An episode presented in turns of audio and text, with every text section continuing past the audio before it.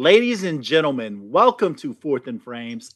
Tonight, I'm your host, Rhett Manuel. I'm joined by my co-hosts, Chris Battistell and Drew Scott. And tonight, we're exposing you to one of my favorite ways to play fantasy football, Salary Cap Dynasty, with one of the Dynasty Nerds himself and an O G friend of the, the show in Jayson Snyder. Ladies and gentlemen, let's get it poppin'.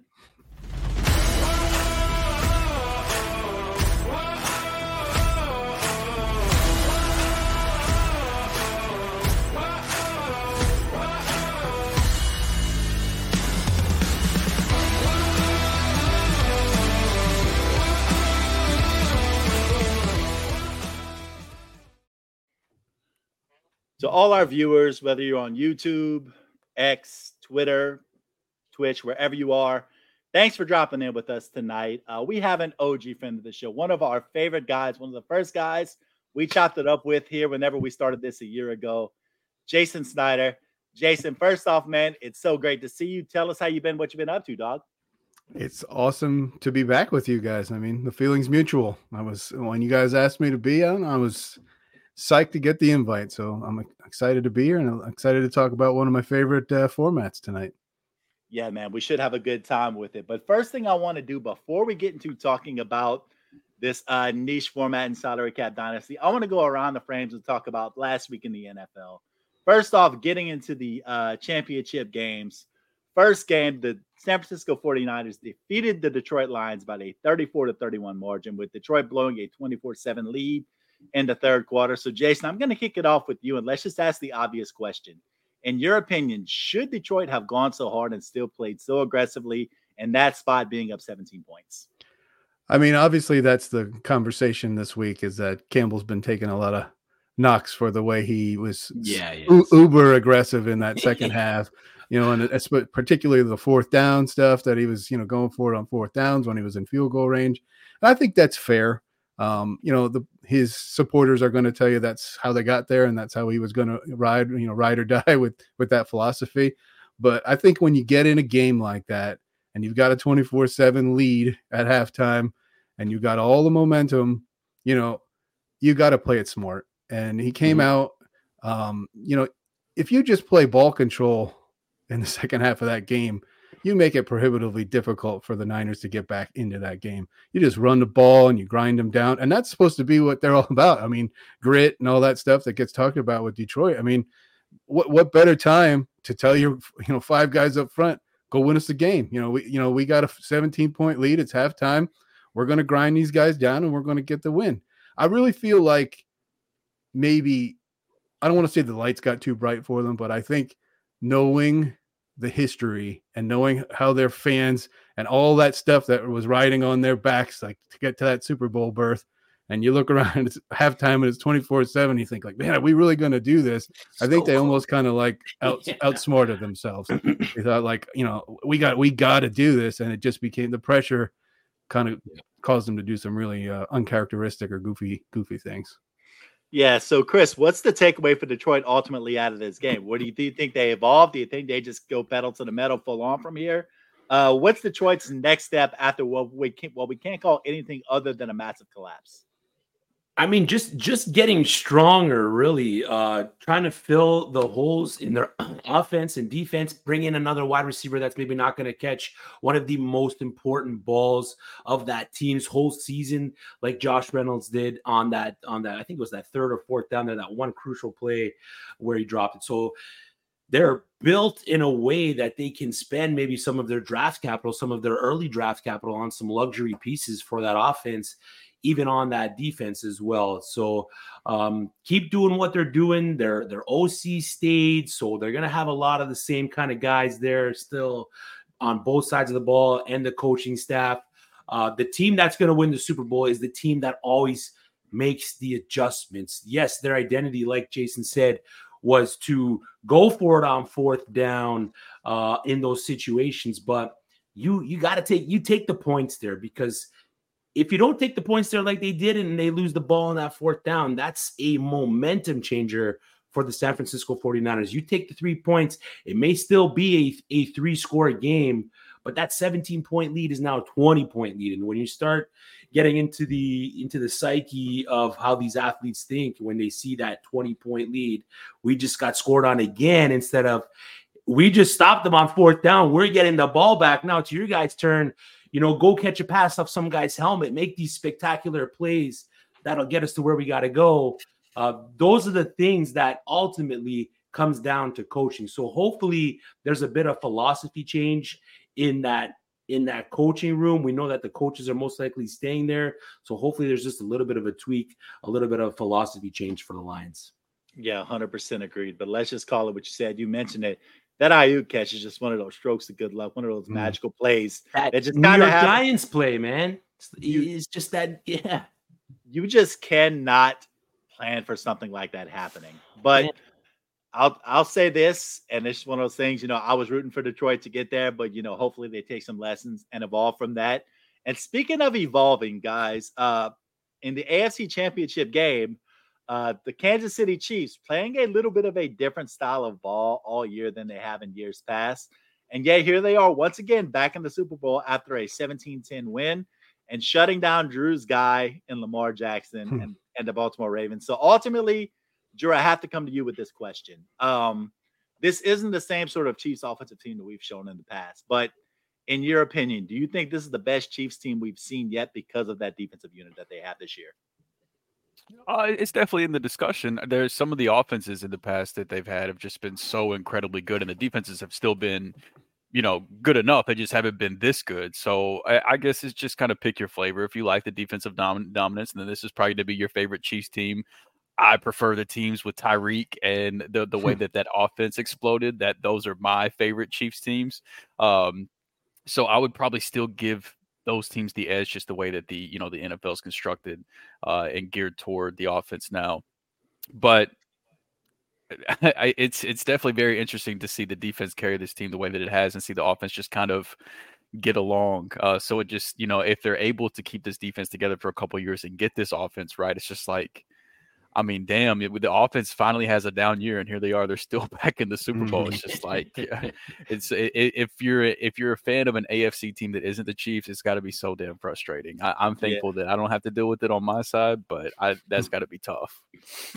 Yeah, youngest defensive unit in the league on average age on top of that. So, you know, if they keep it together, they're there for a while. And I want to go ahead and bring this to um, back to you, uh, Jayson, in this situation. So now that we have – this Super Bowl uh, matchup. Uh, let's go ahead around the frames once again, and let's go ahead and talk about this. Um, let's start with Jayson. Um, Super Bowl, who is your early winner, and who is your M V P as of today in that game? I mean, we just talked about the way that the Chiefs are winning these games in the playoffs, and with that defense looking the way that it does, um, we talked about the Lions and the coaching. I mean, you can't find a team that's coached better than the Chiefs. When you look at that A F C game, the Ravens completely unraveled there. I mean, they got too hyped. They were, you know, they're taunting people. They're fumbling. They're, they're, they're trying to be bigger than the moment instead of just staying within themselves, and it bit them. And all through these Chiefs games that you've watched, the three games that they played in the playoffs, they're composed, they're prepared, and they got Mahomes. I mean, as Whether you yeah. like him or not, I mean, he's the new Tom Brady. Like, mm-hmm. he's got the target on his back, and until somebody dethrones him, he's the guy. So I'm not crazy enough to pick against him. I've seen him do it with offensive teams. I've seen him do it with defensive teams. I've seen him do it with what people consider to be middling talent, and, and they're back. They're back again. So I'm going to go with the Chiefs, and I'm going to say he's the he's got to be the M V P. Drew? Yeah, this, this is pretty simple for me because there's no way in hell I'm picking the 49ers to win. Like, there's not a team I hate more in the league than the 49ers. And I get to just pick the, the next dynasty instead. So I'll just roll with that. But, yeah, I, I mean, I, Mahomes, Kelce, those guys always just seem to show up. Uh, it, and I don't know if you guys saw this. I saw I saw a tweet for each of them. Now that they've played so many playoff games together, they've basically played like a a, a full N F L regular season of playoff games. They've had like seventeen playoff games. And they're – their stats in those games are so unreal. I wish I had the tweets in front of me so I could read it out. But th- these, those two in the playoffs, Andy Reid in the mm-hmm. playoffs, it, ever since he got Pat Mahomes, it, you know, I mean, it's his play calling mixed with Mahomes' ability.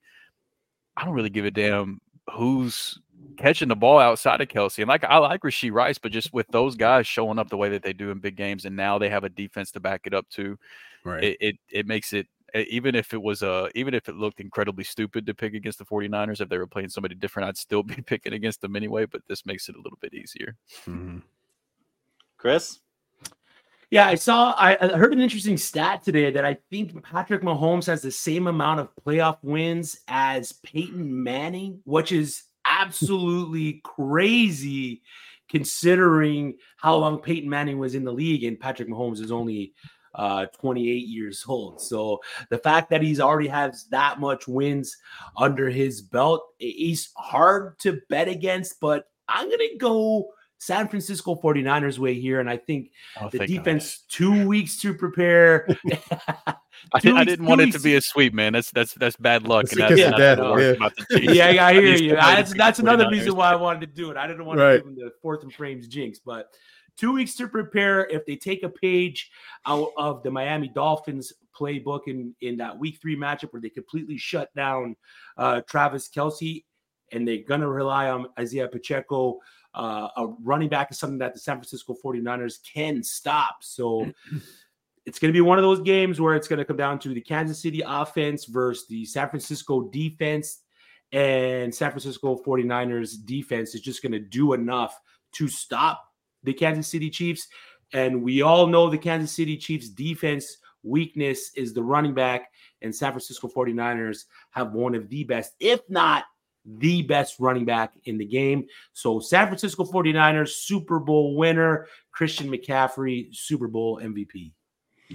Look, I'm going to go ahead and I'm just going to be contrarian. I'm going to be a chaos man. I'm just going to go ahead and say Chiefs win this game. And I'm going to go just to see America cringe, because that's what we do. Travis Kelce for M V P and excessive screen time for Taylor Swift in the process. That's what I'm going for, baby.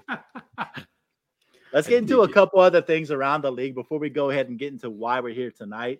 Uh, first off, big news coming out of the offensive coordinator slash head coaching front this week, and that Ben Johnson and Bobby Slovic both staying on as offensive coordinators. Jayson, I'm going to start with you. Uh, Ben Johnson has been in the head coaching um, speculation for a couple years now. Uh, is it potentially the possibility that it might pass him by and that two years on he's passed on a job? Uh, Does he get that same consideration next year, being that he's already passed on these things twice? I mean, I suppose that's always a risk, right, when you make a decision like that. But by the same token, I mean, you got to respect what he's doing. He's saying, I believe in my guys. I want another crack at this thing. I'm not going to abandon them. So, I mean, if you're if you're an owner, how do you look at that, you know, as a negative? You're saying, hey, mm-hmm. This is a guy that really believes in his program, believes in his players. Yeah. He's sticking it out till the end. I mean, I, I can't see that as a detriment to him. But what I do find interesting is with him staying there, I mean, the speculation was that he was going to go to Washington all along. And Washington's like, Nebraska's on the flight on the way to Detroit. He says, nah, I'm good. And then I read today when uh, Michael McDonald went to uh, Seattle, supposedly mm-hmm. Washington was calling him like, hey, hey, can we get, can we get you over here in Washington? And he's like, nah, I'm going to go to Seattle. It certainly looks like from the outside. Now, I'm an Eagles fan, so I'm, you know, I'm not unbiased here, but it looks like Washington is just being left at the altar by everybody. Like nobody wants to go there. And I, I mean, that's kind of shocking given their new ownership and, you know, the, the amount of money that they have to infuse into their team. They have some decent mm-hmm. pieces, but coaching wise, it's an overall pick. It does not look like anybody wants to. I mean, they're getting the, the dregs of what's left. Now, the thing is, when you hang around this long as an organization, now you get to pick from who's left after the Super Bowl. So maybe that's their play at this point, you know, try to poach one of those guys from, from a Super Bowl team. Um, but that's a dangerous, that's a dangerous game that they're playing. And it certainly the optics of it aren't great for them. It certainly looks like two guys kind of just said, nah, I'm going to, I'm going to move on, or I'm going to stay where I'm at. And uh, that doesn't look good for them. Gee, yeah. But what, what about, sorry, Rhett, I just want to bump in and talk about this Washington job here with, with Jay. Mm-hmm. What, what does that say for Eric Bieniemy, considering that he probably thought he was leaving K C to go to Washington to most likely be that head coach or future head coach there. They're, right. It doesn't, I don't even hear any reports that they're even giving him a look. So what does that I, say? Yeah. I, that, I, like, that's. And you know, what's really, Uh, you know, I could be wrong about this, but I thought I read because he's technically still under contract as a coordinator that they were withholding him to take you know, interviews or or opportunities elsewhere, which if, if that's the case, I mean, talk about optics, that's a real bad look for them, because if they're not going to yeah. give him the head coaching gig and they're just kind of holding him as a standby yeah. just in case yeah. they can't get anybody else, that doesn't make me want to, you know, if I'm outside that organization, I go, that's how they treat their people. I don't, I don't think I really want to be a part of that. That's a great point as well. Yeah. And I mean, so the Ben Johnson thing, staying on Detroit, um, we've kind of talked briefly about this Washington job. So let's go ahead and ask Drew, who do you think ends up with this Washington job? Last thing I read was that they were that folks were expecting Dan Quinn to get the job. I, I don't know how accurate that was. It was just a notification that came through to to my phone, but apparently Dan Quinn's considered the favorite now. So hmm. I, I I don't know. We'll see. That'd be quite the uh, I wouldn't be quite as confident as, in Dan Quinn as I would have been Ben Johnson. So that's quite the flip if that does end up happening. Yep. Yeah, yeah, I have yeah, heard that rumor sure. as well. Yep. Considering that as a retread coach, you know, those always don't work out. Sometimes they do, lessons especially learned, on the but... defensive side too. Like with, like I, I with how the blueprint has been basically put out there with all these guys, you still have to hit on the coach, but these young offensive minds is really what it seems like yeah. that people are going that route. And especially if you think about a team like Washington that has the number two pick, odds are they might be drafting their next fr- franchise quarterback. Why would you not want to get him, give him a young offensive minded head coach to try to grow with them, as opposed to going and retreading with the defensive coach that's already flopped as a head coach? Like, that just doesn't, I don't know. That doesn't make any sense to me. They've but I'm, had I'm all not an these N F L guys. G M, but right. They've had Slowick. They've had McDaniel. They've had McDaniel. Yeah, they had quite the. They've they had, had all these guys. In, and they let them go in their office, and yeah. they're, they're yeah. all gone. Yeah, yeah. It's, it's wild. Weird man. Situation. The more things change, the more they stay the same over in Washington. Yeah. So bring back Trey Gruden. Uh, Chris, quickly before we get before we get into talking about Salary Cap Dynasty tonight, uh, Mike McDonald named that Seattle head coach today. Just general thoughts on that, man.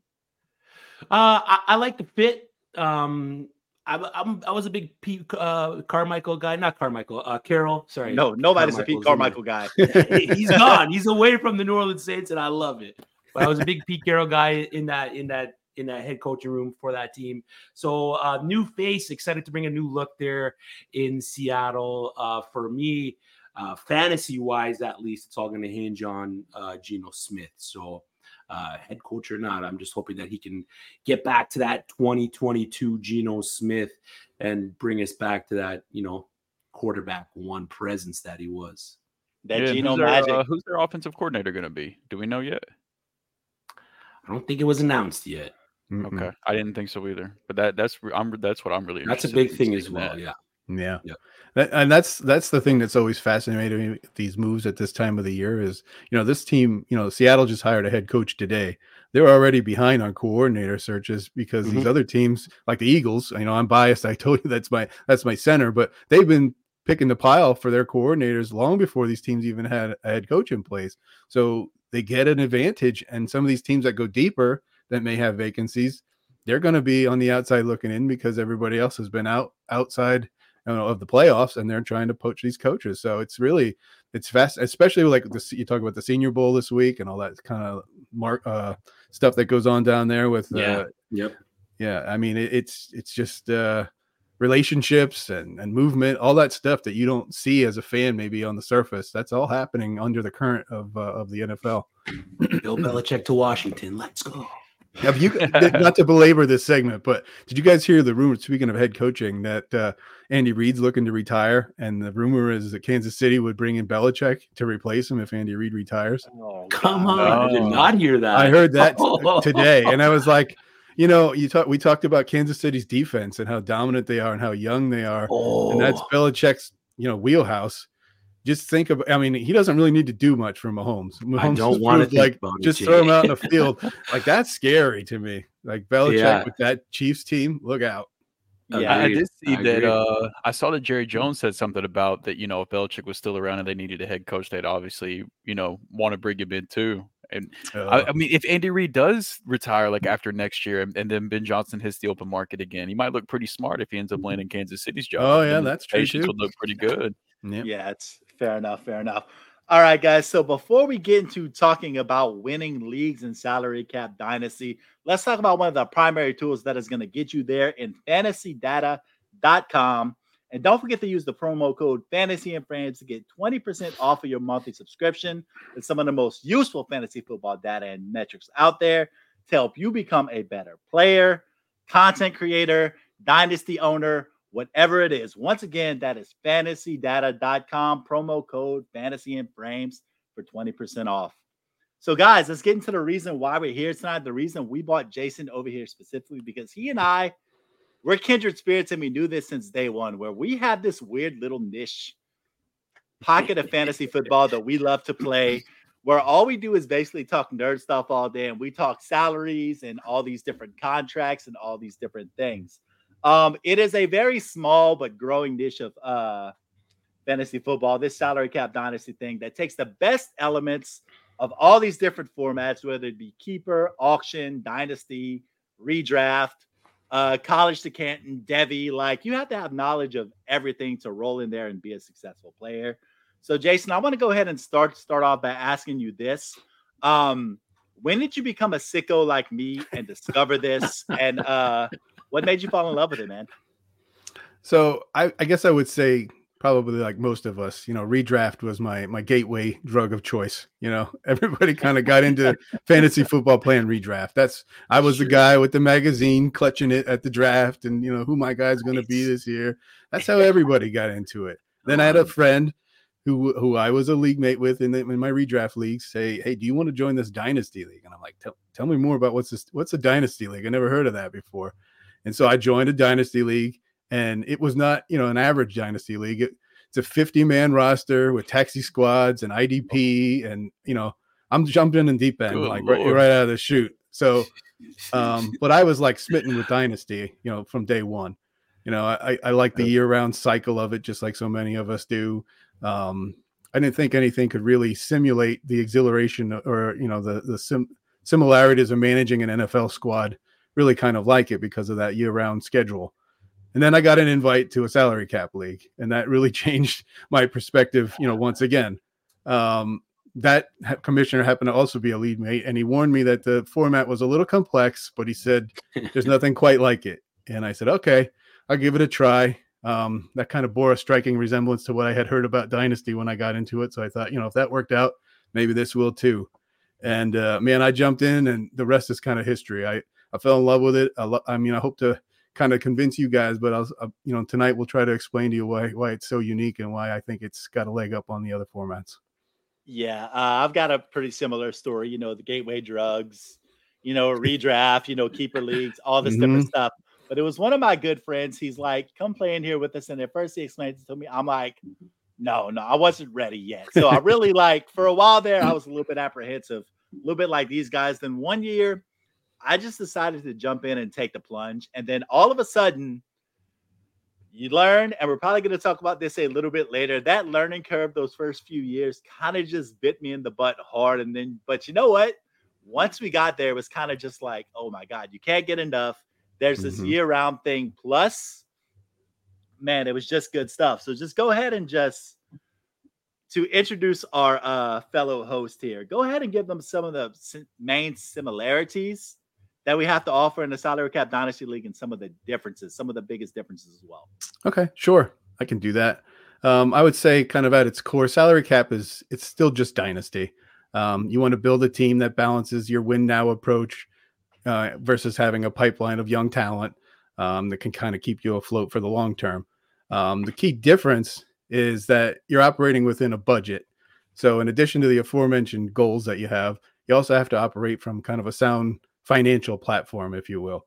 Um, if you ever played in a fantasy auction format, it's very similar. It's it's kind of analogous to that. Um, however, in salary cap, when you have budgetary considerations, they last, you know, beyond the initial startup. When you do an auction and you have like one hundred fictional dollars, let's say, or two hundred, you're just kind of trying to put together your best team. Once that's over, those two hundred fictional dollars are gone, and you don't ever think about them ever again.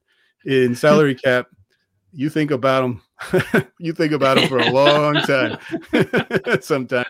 Um, and that's the beauty of it. You know, I hate to yeah. say, say it like that and, and sound like I'm remorseful about it. I, I love that part of it, but um, you really have to kind of, you have to plan. It's a, it, you have to have a plan, and you have to make sure you're disciplined to that plan. Yeah, that's certainly one thing that I'm going to tell you is that the discipline matters. Like, it's one of these things where it's like, yeah, it's we're going to keep saying the word daunting because at first it, there is a challenge to it. I can remember stepping into that first um, startup auction that we had. And, you know, the way our particular league is, our structure is formatted, our servers, I don't know if y'all do it this, this way, but we have anywhere from a one-year deal to a four-year deal. Mm-hmm. And I remember early on, one of the, the first big contract I signed was an Amari Cooper four-year for eighty-eight million dollars whenever he was in Oakland. So I was like, for me, I'm like, yeah, I'm doing great. This is awesome. This is awesome. By year two, it's the year where Amari Cooper falls off the cliff in Oakland, right? You remember this.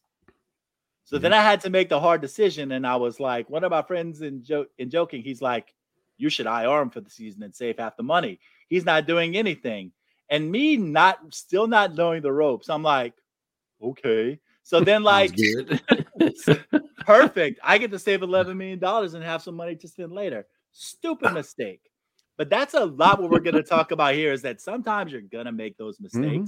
and then you get better for them in the long run yep. um, and all that. So with that said, I kind of just mentioned, you know, the auction thing, the salary structure, the contracts, all these different things. Yep. And Drew and Chris, y'all are free to jump in at any time with questions mm-hmm. or anything like that as well. But, you know, the auction format, you know, we had Drew Davenport on last year talking about auction.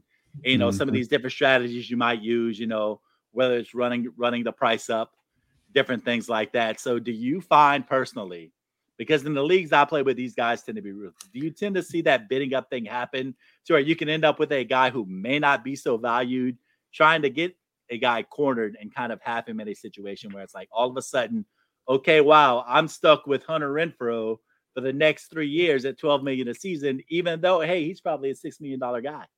Yep. Oh, no question about it. That happens all the time. Um, I would say, you know, when we're talking strategy, your first goal when you get into a into a salary cap league, you're going to want to find out what all of your fellow owners, which teams are they fans of? Because I guarantee you when it comes time to an auction, whether it's a free agent auction or a startup auction, those guys are going to overspend on the players from their, you know, their hometown team, the team that they like to root for. And you know, you can turn the screws on those guys a little bit and say, oh, ten, I bet you do eleven. I bet you do twelve.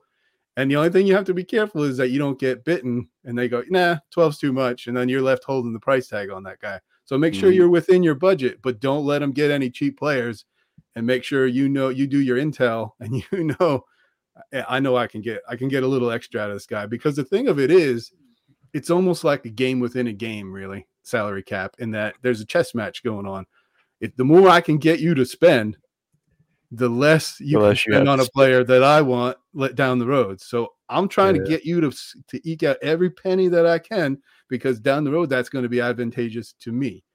So, I mean, now you're playing kind of mind games. I don't want to sound like, you know, you're, you're psyching the guy games. out or you're trying to be, you know, trying to be a jerk or something, but you really have to know what you're, what you're up against so that, you know, Where, where's my advantage and how can I kind of exploit this situation? Yeah, and I think it kind of goes back to similar into a redraft sort of format. You're always looking for those value pockets mm-hmm. um, in a in a salary cap situation. So, um, Drew, I'm just gonna go ahead gonna go ahead and kick this to you. I know you're not a salary uh, cap guy, but I mean, whenever we're talking about finding value pockets, I mean, the best way I can describe it is sort of how A D P and um, a lower end contract might be the same thing. So take, for example, if you're going to have a guy like Rashid Shaheed, you're probably not going to overspend on a guy like that because in all likelihood in a redraft format, he's going to be a late round sort of guy in all likelihood. So first I want to ask you just in terms of a general uh, fantasy football format, like what is some mm-hmm. of your go-to, like, I guess, uh, value strategy to try to find some of those value guys? I think the number one thing, and it's it's a pretty easy thing to do, whether it's your own rankings or if you're using rankings from somebody else, if they don't already have tiers, put tiers in them and draft with draft with rankings with tiers. That's the number one basic thing, easiest thing for me to do that I have in my in my own personal rankings, and I just pay attention to those tiers. And I, you know, if I'm looking at, am I going to get a receiver or running back? And I've got a running back that's the last one in his tier, but then I have, you know, ten receivers still available in my next tier receivers. I'm going to go ahead and grab that running back that I think is the a cutoff at a tier of running backs in my rankings. And then I'll, you know, I'll target receivers a little bit later on. Um, they're just a very, very basic thing you can do to help you out in terms of not reaching for players and being able to gauge value and where the, the value buckets lie. But uh, listening to you guys talk about this, I, it, it made me question just in terms of like dynasty startups and things like that and drafting players. Is it the, the dynasty startup? Is it just like a traditional auction? Like where you were talking about, like you get two hundred dollars and you draft players and then you have to sign them to contracts later. Or is it like a blind bid where you're having to like submit potential contracts for these guys and then you find out if you got them or not? Like how does the startup draft Good process question. Is it just like is it just a, a snake draft? Like how do you how do you get started? So I mean I can Rhett's experience may be different than mine because I think he plays on a different platform. He plays on R S O. I play through M F L. So okay. there, there's some intricacies that are a little bit different. Um when I play on M F L, when you do a startup, Um, I mentioned the two hundred fictional dollars, like from an auction league. When you play in a salary cap league, your budget is the actual salary cap of the N F L that season. Yeah. So I forget. Do you, okay. Rhett, do you remember offhand what it was? I think it was like two hundred and some million. This year. It was like two twenty-five or something. Like yeah, that. Right. So that's your operating budget. So you've got to get all whatever your roster constraint, you know, whether it's twenty man or fifty man or whatever it is, you got to get all your players within that two hundred twenty-five million. Um, wow. And so what gets tricky about that is if you're giving guys multi-year deals, you have to not only look at what's my salary this year, but what's my salary going to be a year from now or two years from now, just like the N F L teams have to do, because you might have a guy and say, I'm going to lock this guy up for four years, just like Rhett was explaining earlier in the show. And yeah. then all of a sudden, now, now that that contract doesn't look so helpful when you're you're right up against your salary cap down the road. The other thing right. that's hard to predict is you don't know what the N F L's overall cap is going to be. You know, sometimes they go up two percent. And the, in the uh, COVID year in twenty twenty, they actually dropped the cap significantly because they weren't getting fans in the seats. And that right. killed, from a salary cap standpoint, if you were trying to project like, oh, I'm going to get extra money next year, so I'll be fine. All of a sudden, you got you're way over your budget. It's like, I, what am I going to do with all these guys? I got them, and they're, you know, the cap was two oh five or something. You know, you're twenty million short of where you thought you were going to be. So you really have to kind of strategize and think and think ahead about that kind of stuff. That makes it really tricky. Yeah, it sounds like it. Yeah, it's a game within a game. It really is. Yeah. It really yeah. is. A hundred percent. I'm just going to go ahead and talk about in reality sports online. It's the exact same format where we have the N F L style salary cap. And, you know, it's the annual um, contracts. And usually with a commissioner, how many of each type of contract you have depends on the commissioner itself. So let's say um, oh. normally standard operating procedures I play in is that normally in the um, auction, the yearly auction, free agent auction, we're allowed one four-year contract, mm. two three-year contracts, three two-year contracts, and the rest are one-year contracts. So basically you have six multi-year uh, contracts to divvy up, and then the rest of them are one-year deals. So that's kind of where the redraft element comes into play, is mm-hmm. that you're not going to retain every guy you draft every year for yeah, multiple yeah. years. So that opens up a lot of things as well, which, by the way, we don't have an hour to dive into all the intricacies of this thing because yeah, um, come on. The well runs way too deep. But I'll say mm-hmm. this, is that sometimes you might take a shot on a guy that you think is a little bit underrated. And I don't think we have time. I don't know if M F L does contract extensions, if it has a contract extension yeah. option. Oh, yeah. But there's a chance that you might take a chance on a one-year guy, and all of a sudden he blows up, and you have the option to keep him further down the line for additional years in season mm-hmm. and make that decision, kind of like a G M would. Let's say yep. you have a guy that's having a great season, and all of a sudden they're like, the Saints last year in real life, they signed Carl Granderson to an extension in preseason. And people were like, what are they doing with that? Come to find out, he's a pretty dang good defensive lineman. Mm-hmm. So normally that's about a month into a season where you kind of start to see, okay, these guys are having a pretty good year. And I know with R S O, yeah. the way it tends to work is that it works on an algorithm. So let's say a guy's playing really well, and you could press that button to offer an extension. The algorithm will say, okay, Michael Pittman's having a great season. His year's going to be uh, four years, one hundred twenty million, thirty million per season. And you're like, all right, that's too rich right now.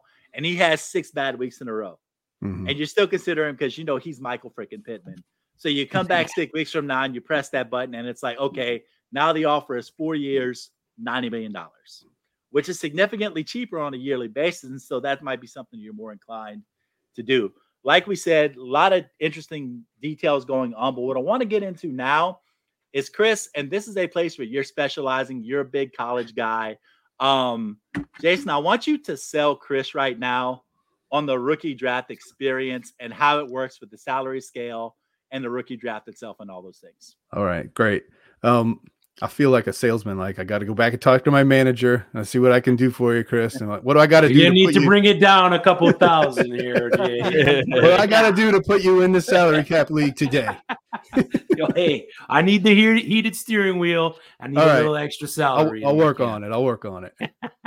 So when we talk about rookies, you know, the rookie draft in your salary cap league is going to follow a very similar trajectory to a dynasty league. You know, the worst teams are going to pick first, the champ goes last, mm-hmm. all that's the same. Um, however, the unique difference in a salary cap league is there's a t- there's typically what they call a rookie wage scale, just like the N F L has. Okay. So if you're picking third overall, it's already decided that guy gets, you know, five million or ten million or whatever the number is. That's when you're picking third, that's what he gets. So when you pick eighth, that guy gets two and a half million or whatever your scale is that's set up by the commissioner. And you know that going into your draft. So what that really, the wrinkle that that adds to, in terms of strategy is if you're in the top five and you're not going to, if you like, I'm assuming it's a super flex, you're not going to take a quarterback or you're not going to take somebody that's worth those high salaries. Now you're looking, I got to trade down because I want to take a tight end and, you know, ten million dollars a year is way too rich to take up in that top five spot. So you got to start thinking about what are you paying these guys based and, and, and kind of coordinate that with where are you taking them, because to take them way, way high is, yeah, is a yeah, detriment yeah. to you. Overvalue, yeah. And the other thing that you have to think about, at least in the leagues that I play in, Rhett, you jump in if, if this is different than you. The unique thing about the first round in a rookie draft is they'll give those guys five-year deals because that's to simulate the fifth-year option that the N F L has. Those are the only players on any of the rosters that are going to get a five-year contract. So now you're looking at, I want to lock this guy in for five years, just like in the N F L draft. When you get down to like the tail end of that first round, when you're at like eleven and twelve, all of a sudden those picks get real value. You know, that guy starts getting a lot of phone calls and texts because it's like, that's an extra year. I can have that yeah. guy locked down.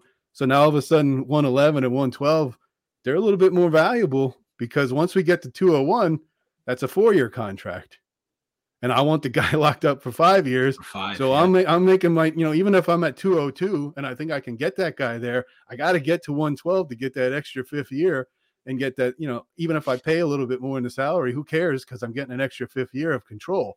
And, you know, in salary cap, the way that I think it's very special in that it emulates or it simulates the, the N F L is that you, it really puts an onus on drafting well, because mm-hmm. those are the guys, just like in the, in the league, you've got control over them. They're under low, low dollar contracts. They're locked up long-term. And if you draft well, you're going to have a hell of a team. If you don't yep. draft well, and you got to fill those holes through free agency, you're paying way more than what you would have paid a rookie. And now all of a sudden you've got holes elsewhere. So it really puts the onus on knowing your rookie class, drafting well, making sure that you're picking them in a spot that's favorable to your, to your budget. And, uh, you know, I, hey, it's not for everybody, but I think, you know, once you get into it and you're really like dialed in, yeah. there's nothing mm-hmm. quite like it. And yeah, R S O, very... R S O is a little bit different in that uh, you said you'll have automatic five-year contracts for first round mm-hmm. picks at M F L. R S O gives you the option of having your guys either three-year deal or four-year deals, depending on commissioner settings. And what they do is for first-round picks, there's a fifth-year rookie option where, just like in the league, that salary jumps up in that mm-hmm. in that option year. So instead of having a guy, you know, Jonathan Taylor, those first three years of a deal, he might be making mm-hmm. as the one one, you know, eight million dollars per season. Well, once he gets that rookie option, and all of a sudden his number jumps up to the average mm-hmm. of the top five running back salaries in the league or whatever it is. So all of a sudden in that fourth year, that fifth year contract, Jonathan Taylor's eight million dollars contract. He's proven himself. You retained him. Now, all of a sudden, that jumps up to like a twenty-five or twenty-six million dollars contract, depending, once again, on what salaries look like in your mm-hmm. league. So it's a little bit different in R S O, but it also kind of emulates that N F L setting as well with that right. fifth-year rookie option. So, yeah, it's also a cool setting right there. Um, so, mm-hmm. guys, we are talking right now about award-winning strategies and everything. And one of the biggest sponsors of Fantasy In Frames is Trophy Smack dot com. Feel the rush. Dive into the glory with promo code F I F at Trophy Smack dot com. Get your hands on a free fantasy football championship ring when you purchase one of their epic belts or trophies. Indulge in the extraordinary. Surrender to the allure of Trophy Smack. Use code F I F and become a legend, Trophy Smack style. Don't just listen. Immerse yourself in the seduction of success. Trophy Smack dot com. Immerse yourself in the seduction of success. I love that ad read every time I hear it. It just cracks me up, man. So look, um, we've we've gotten into a lot of things I wanted to talk about already in terms of salary structures, uh, the auction, the rookie drafts, and all those different things. But we might hear what a good we've heard what a contract might look like. Now, what I want to get into right now is kind of talking about what a good contract might look like and what a bad contract might look like. So let's Let's take this um, somewhere. So give me an example of a maybe somewhere in one year leagues where you've seen a bad quarterback contract and what that might look like. And since we know the rookies are on a rookie scale, uh, let's look at it on a free agent perspective. So sure. uh, what do bad contracts look like in this sort of format, and what do they do to the team long-term? Sure. So I would say, I mean, obviously the best contracts that you can get are the low dollar long-term deals, like the rookie deals that we just talked about. Um, and sometimes you can kind of sneak one through in a free agent auction. You say like, I'm like, I got my eye on this guy. Nobody really knows anything about him. I'm going to scoop him up for league minimum and I'm going to give him a three-year deal. You can kind of pull that sometimes, but generally somebody else is going to be savvy to, to a developing player. Um, now, conversely, the worst deals, they're going to be above market value. And they're going to be on yeah. players that are declining in skill. So if you got a guy that's approaching like retirement, yeah, exactly like the N F L. So if you got a guy that's kind of long in the tooth and, yeah. and he's making above the market value, now you got problems because you got to, you got to clear that guy's salary off of your roster. Now, what I was going to mention, Rhett, is this is where it really gets fun. Savvy salary cap players, they're going to probably dive into actual, like I've learned so much more about actual N F L contracts and language and all that stuff through playing in these leagues. Because wow. the first thing I do when I start to prep for like a free agent auction, I go to Spotrac and I'm like, what's this guy's real contract? How long does this team, does this N F L team have control over him? When can they cut him without a drop penalty? Like, because that really matters. And when you're handing out your contracts, I'll give you a good example this year. I had Josh Allen on my on my team, mm-hmm. and I wanted to get – it was a best ball league, and I wanted to get Kyle Allen, who was his backup, because I thought, like, God forbid something happens. Case, I yeah. want to at least, you know, be be prepared. And I went and looked at his at his contract, Kyle Allen. It was only a one-year deal. So I thought, I can go get Kyle Allen. No one else is going to want him because who else is going to pay big money for him? And I'm not going to give him – my my tendency is to go, I got him now. I'm going to give him a long-term deal because then I'll have Josh Allen's backup forever. Oh, yeah. But if he's only going to be in Buffalo for a year, why am I wasting my contract on that guy? So I gave him a one-year deal because I know he's good chance he's moving on to some, you know, he's a journeyman type player. He's going to be on somebody else's mm-hmm. roster. And when he's the backup in Seattle next year, that's my roster no good being, being stuck there for another two years. So yeah. you really kind of have to not only know what your goals are as a player, as a fantasy player, but you got to know what the N F L's goals are and how they're treating these guys, what their ages are. You know, I always go, Spotrac is good for that because it'll give you their age. It'll give you how much money they've already made. It'll give you when, when's the current contract going to expire with their current team? When can they get dropped? And you can kind of feel out a little bit. You get pretty savvy at this guy's not long for this team. You know, his contract, his deal might say he's there for three more years, but I think after this year, they're moving on or they're trading them or yeah. they're dropping them. And so you kind of use that to your advantage as a salary cap player. Hmm. So, so Chris, go ahead and tell me this because, you know, I haven't had you talking a whole bunch and I apologize, but you know, no, you played, you played quite, quite a bit of dynasty um, leagues yourself on a yearly basis. Um, in terms of what you do traditionally in a dynasty um, league, are you finding any similarities or differences in terms of age, apex, different things like that in terms of the salary structure in the salary cap league versus a traditional dynasty where you have a guy forever?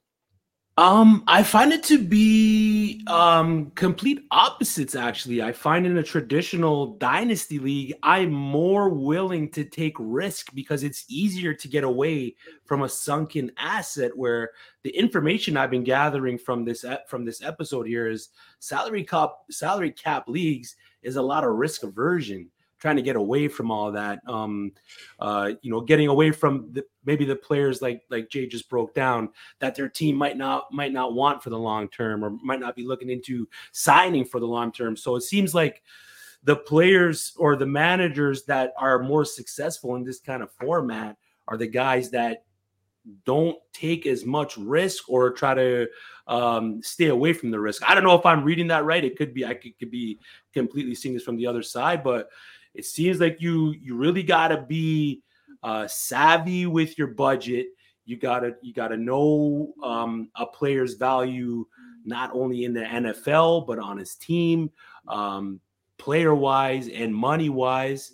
Um, whereas you know, like regular dynasty league, you know, I'm risking maybe if I need a tight end and I'm picking at one oh four and Brock Bowers is there, maybe I'm picking at one oh four. But at one oh four, like like like Jay mentioned, with the with the way that the scale works, I'm not taking that risk to to pick Brock Bowers at one oh four and have to overpay him for for four or five years, right? So uh, there's some similarities, but it seems like there's a lot of differences, and um, I'm almost there. I'm almost sold on it.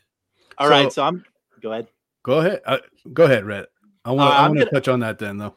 I want to go ahead and say this, is that just like in a dynasty league where you have a, re- a win-now build and a sure. re- and a rebuild sort of situation, some of these same rules generally apply. Yeah. So yeah. if you're in a win-now sort of situation, you might be a little more likely to take on a Tyreek Hill and pay mm-hmm. him a little bit more because you know he is a guy that can help deliver you a championship. Mm-hmm. Whereas if you were a guy who – who is out of contention for the next three years, and you realize your roster isn't all that. Well, if Tyreek Hill's on my roster at that point, the rest of the roster is garbage. I could see a guy who's looking to win a ring now, or that's close, and I go ahead and I can move back into that draft, maybe get a first round pick off of him because he's close to winning a championship at that point. Then not only are you saving yourself money, but you're also helping to restock your roster as well. So with that though, are you more likely to move a player like Tyreek Hill if you're in that situation for a little bit less? As we're a dynasty league, you know, you're you're still going to hold on to him because you don't have to carry that contract, and you're going to try if if a if a contending team wants him, you're going to try to squeeze out as much as you can because you don't have to worry about uh, being cost effective and, and anything like that. So, do you find in in salary cap leagues that you'd move a player like that for a little bit less just to move the contract like the N F L would? Sometimes. But yeah. once again, that depends on knowing your league mates. Because if I have yeah, a guy, sure. There's tons I have to a, it. I have a guy in one of my leagues who he is just, I like to say he's trying to, he's always trying to build the Avengers. Hmm. And what I mean by that is this, is that in this past year, my man went out and he acquired all in one offseason, stacked up all these first round draft picks, and ended up in the same offseason acquiring Joe Burrow, Jamar Chase, and Justin Jefferson. Needless to say, we know him as a big L S U fan now. So if you have a guy like Clyde Edwards-Helaire, who, you know, we know probably doesn't hold a whole lot of value, correct? But yep. you might be able to maybe squeeze this guy for a little bit extra because you know he's an L S U guy. Mm-hmm. So once again, it just comes down to knowing your league mates. But yes, there's yeah. a, there are also situations where, all right, you're out of contention. Uh, not only are you trying to move this guy for a little bit less, but you might mm-hmm. be willing, in order to pick up a draft pick, take a bad contract off of them as well. So that way you can ultimately, you know, sweeten the deal for them, get that draft pick back that might help you out more. And then you can still save some money on the back end and maybe cut that other guy and end up saving some money there as well. So, yeah, once again, there's no easy answer. It's all super nuanced, but, yeah, that's the best way sure. we can probably answer that. Now, right. Jason, what were you going to say just now? I'm sorry. Uh, I mean, that's a perfect segue into what I was going to talk about, which is, I think, Chris, your your initial read is is probably spot on for what most new players in salary cap would feel, which is I don't want to make any mistakes here. I got to play this yeah, safe. I got to be real conservative. Thing, right? yeah. And I think that's probably totally normal. That's probably the way that I played it. I mean, I've been in it so long, I don't remember what my initial approach was, to be honest. But the longer you're in these leagues, you learn the subtleties of kind of like risk management or risk mitigation, sure. I would call it. Yep. And so there's things that you can do to kind of make those risks less. And one, gotcha. you know, when we talk about these contracts, again, this is by platform, so I'm going to be speaking to what I have experience with, but there's typically a drop penalty. So yes. in the leagues that I'm in, the drop penalty is twenty-five percent of the remaining value of the contract. If you're going to drop a guy, say you have a guy that's got a million dollar contract and it's a four-year deal. If you drop that guy, you're paying a million dollar cap hit to your salary cap in that particular season. But then he's off your roster. Then you're clear and free and clear of him. Now, if you got a guy that's making ten million dollars on a four-year deal and you drop him, you're going to pay a ten million dollars penalty to your cap, which is pretty substantial. When you get into those situations, you're going to be looking for a trade partner because you're going to say, if you trade that guy off of your roster, you get all that cap space back. You don't pay any penalty. And so what happens is, just like in a dynasty league, your bottom feeder guys, the guys that are in a rebuild mode, they probably have a lot of cap space, and they're going, well, I'll take that ten million dollars contract for that guy that's no good. But if I'm going to take him from you, I want some draft capital to go with it. Yeah. And so you're willing to pay that draft capital just to clear that salary, you know, that dead salary off of your roster. So you kind of learn these little tricks like, okay, this guy's not contending. I could probably talk yep. to him and he would take this deal. Now that that guy in turn's just going to drop him, but he has the space and that ten million dollars hit's not going to hurt him in that season because he's not contending anyway.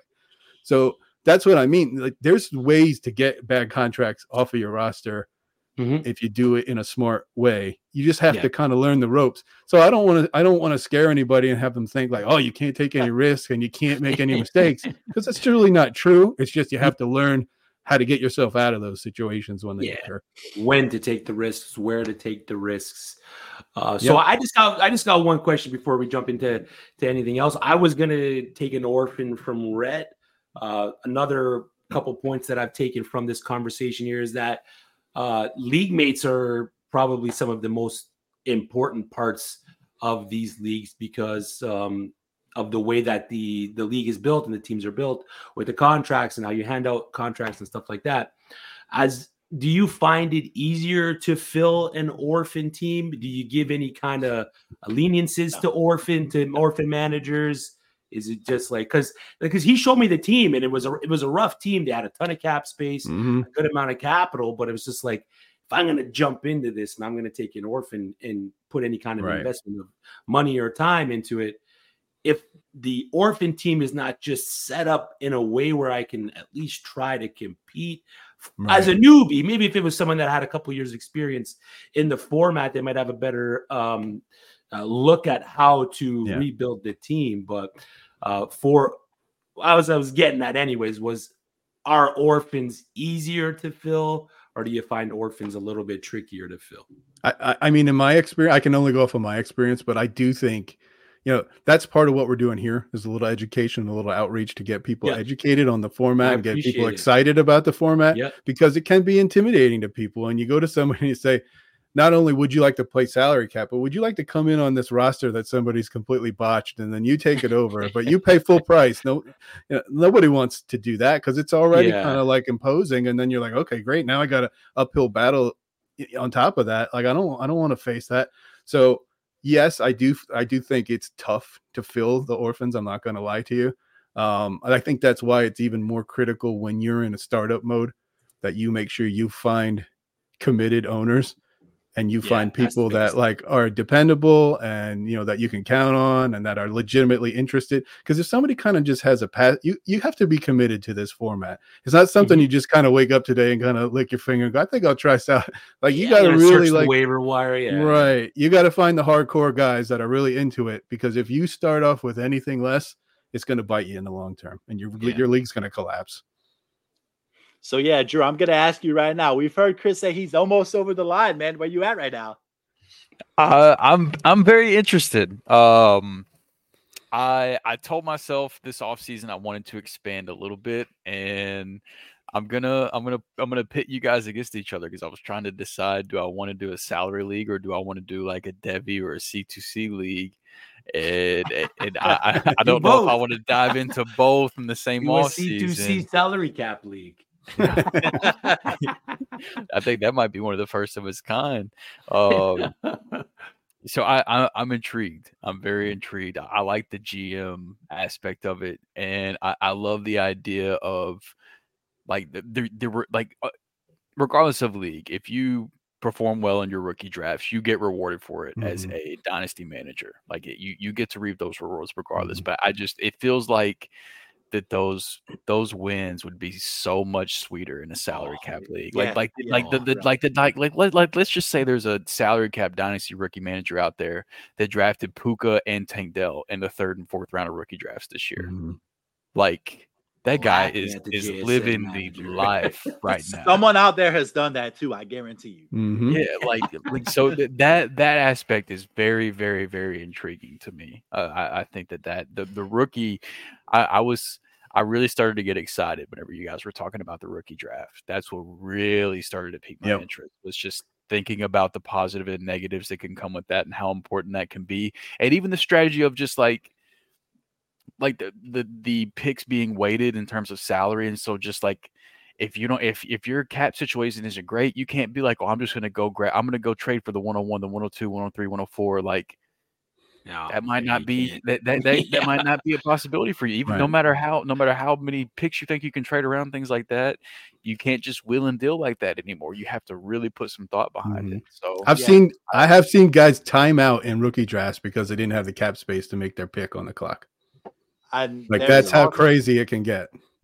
And, and there also, also you, you, have, you have to have the cap space available at the time of that pick. Correct. Like you, you can't you go can't over. Like, you can't like make cuts after the nope. draft or no. And what happens is if if the other if your league mates are smart, because what that guy's going to do is he's going to try to clear some space so that he can make that pick. Yeah, and I'm, I'm not. And that, and everybody's like, now nah, good luck with that because you should have yeah. done that two three weeks ago. And we're in the draft wow. now, so you can just kind of get skipped because nobody wants to trade. Like that's how kind of how fine a point you can put on this stuff. And and you know, to hear your point about the, the draft and how you can set yourself up.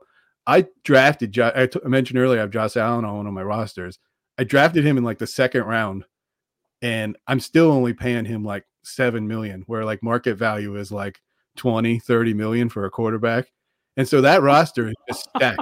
I got Jalen Hurts in like the third round of that, of the, of the following draft, like two drafts later. Oh and he's, he's making like five million. So it's a super flex league. I got those two guys and wow. my, my league mates are like fighting over, you know, Russell Wilson at thirty and forty million dollars. And I got Josh Allen and Jalen Hurts just sitting there chilling, making twelve combined.